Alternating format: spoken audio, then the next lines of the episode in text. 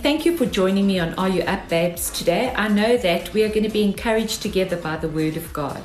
We're going to start off by looking at Psalm chapter 34, verse 17, 18, and 19. Verse 17 says, The Lord hears his people when they call to him for help. He rescues them from all their troubles. Verse 18 says, The Lord is close to the brokenhearted. He rescues those whose spirits are crushed. And verse 19 says, The righteous person faces many troubles, but the Lord comes to rescue each time. Isn't that beautiful?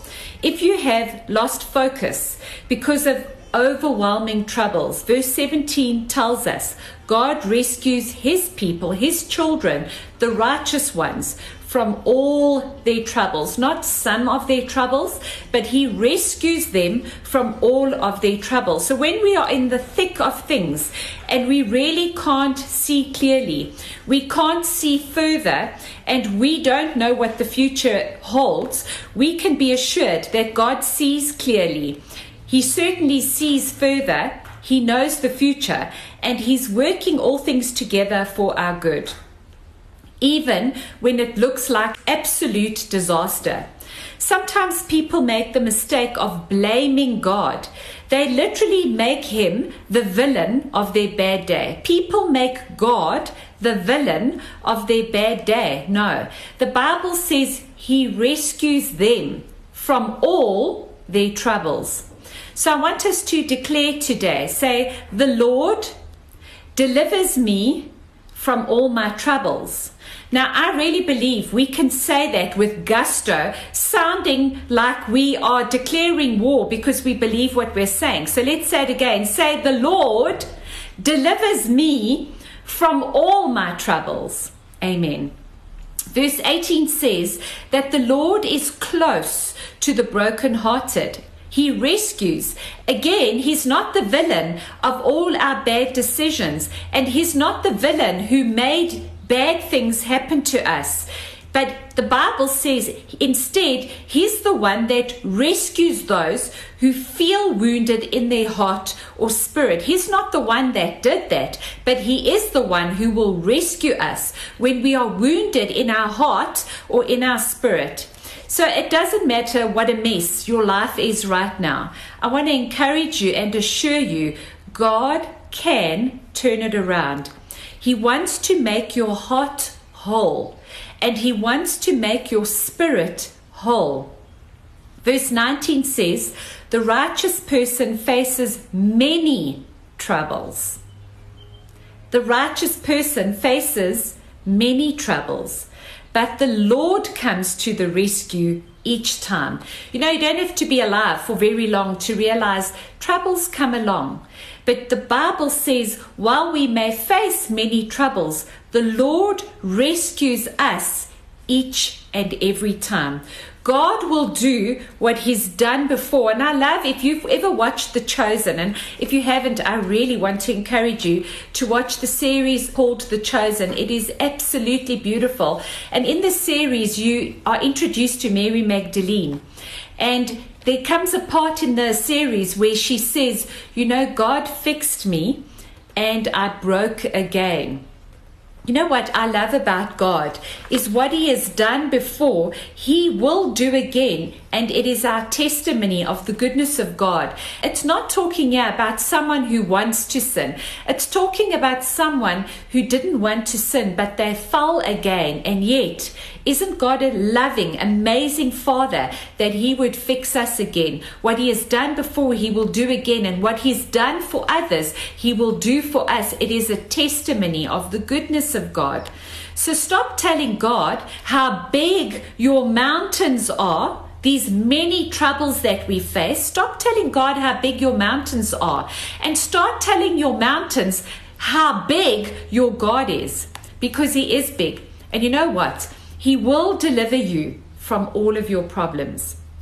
Declare, the Lord rescues me from all my troubles. Yeah, with a little bit more gusto, let's do it again. The Lord rescues me from all my troubles. Amen. We see a perfect example of this in the Bible in Matthew, Mark, and Luke. They all give the same account of the storm where Jesus slept. And Matthew 8 23 tells us how Jesus got into the boat as they started to go across the lake. He was with his disciples. He had ministered and healed the sick, and he was absolutely exhausted. Remember, Jesus was God in flesh, in a fleshly body, a body that got tired, a body that got hungry, a body that got exhausted, and he was exhausted. And the Bible tells us he fell asleep in the boat as it was going across the lake. But then it tells us suddenly, suddenly, out of nowhere, and very, very quickly, a fierce storm, not a normal storm, suddenly, out of nowhere, a fierce storm struck the lake. And it says that waves were breaking into the boat. Now, if I was in the boat, I would have been freaking. But the waves were breaking in the boat. And what you need to understand is some of the disciples were fishermen.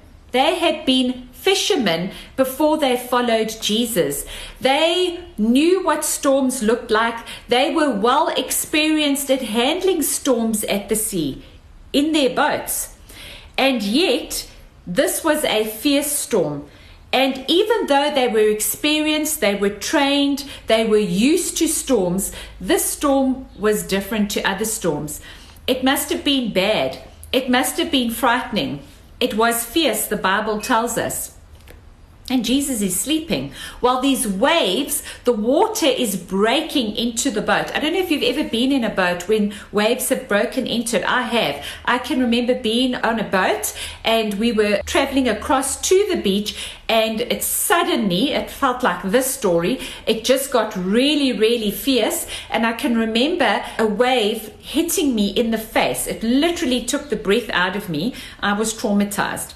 And yeah, that's happening, and Jesus is sleeping. Now, Jesus understood that God rescues his children. Jesus understood that he didn't need to fear. Jesus understood that God delivers his people. But the disciples woke him and the Bible says they woke him shouting. Now, they could have been shouting, you know, when the noise and the crashing and the wind howling is so loud that you've got to shout above it. They could have been shouting for that reason, and I'm sure they were.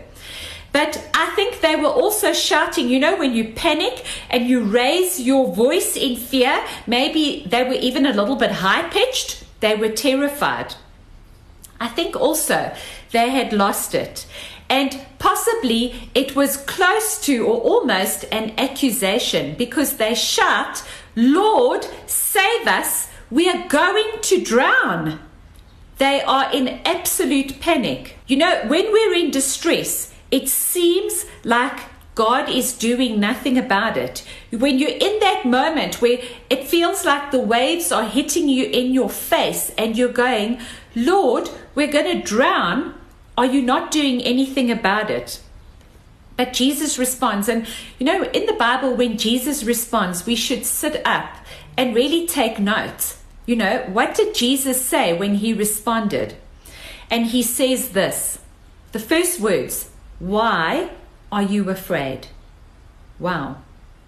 Jesus' first words to his disciples are, Why are you afraid? You have so little faith. And for me, no matter what the storm, no matter what the mountain, no matter what the circumstance, no matter what the tribulation, we need to remember those words. Jesus saying, Why are you afraid? You have so little faith. This is huge. Jesus doesn't want us ever to step into a place of fear or anxiety. Actually, what a loving God.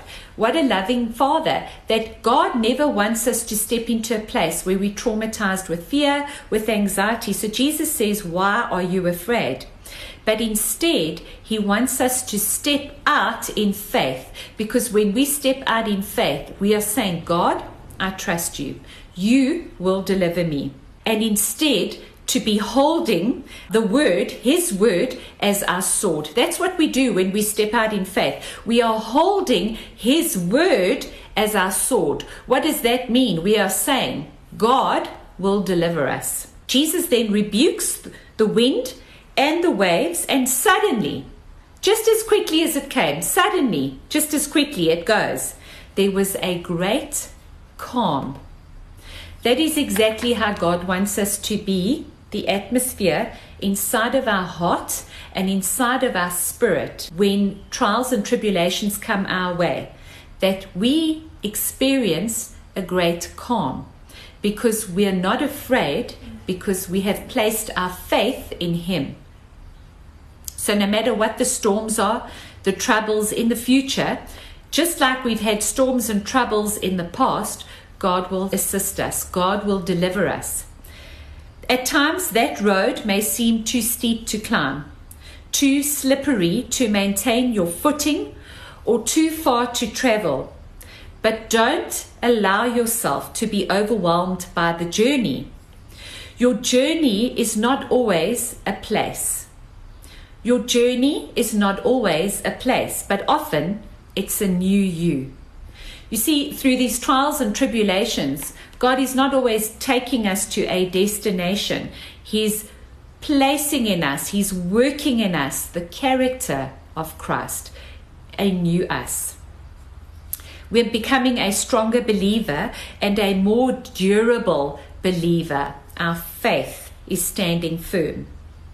You know, we do have an enemy, and his priority is to knock us down, to take us out, to take us off the road, the race that we should be running, to distract us, to get us to give up somehow, some way, to get us off our destiny.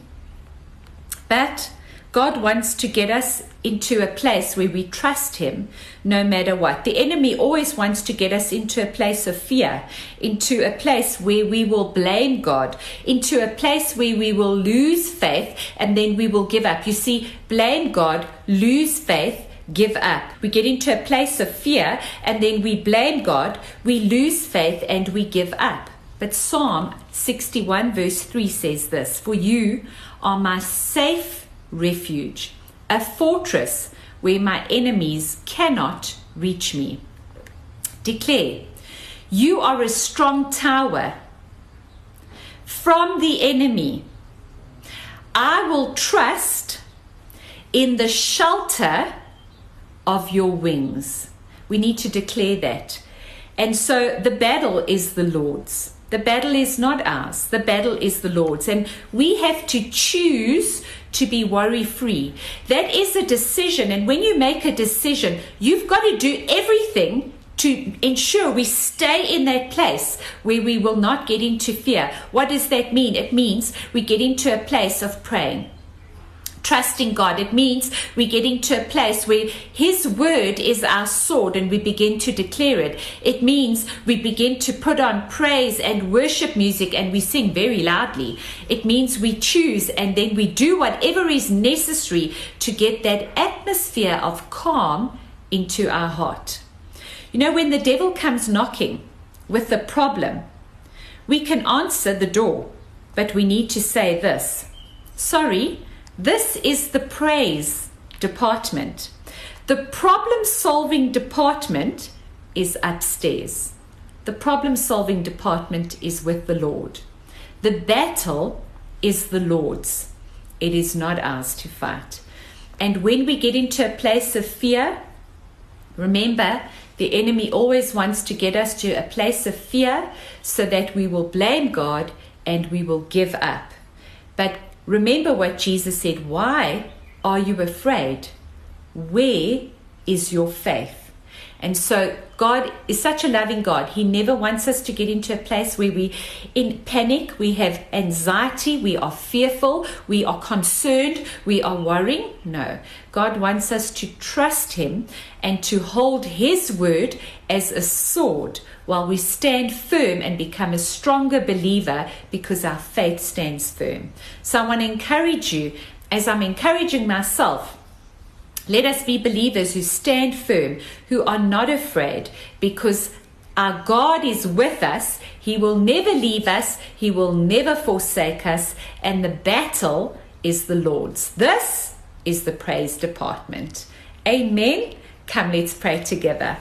Father, we worship you, we honor you, and we praise you. We thank you that you are a wonderful God. You and you alone O Lord, are God of all the kingdoms of the earth. You created the heavens and the earth, and we worship you, we glorify you, we magnify you for who you are. And we thank you, Father, that you will deliver us you will rescue us from the power of our enemy, and all will know that you, O Lord, O God, of all the kingdoms of the earth, we worship you and thank you that you are our refuge. You will deliver us, that the battle is yours. Father, thank you that we can stand firm in the name of Jesus. We pray this.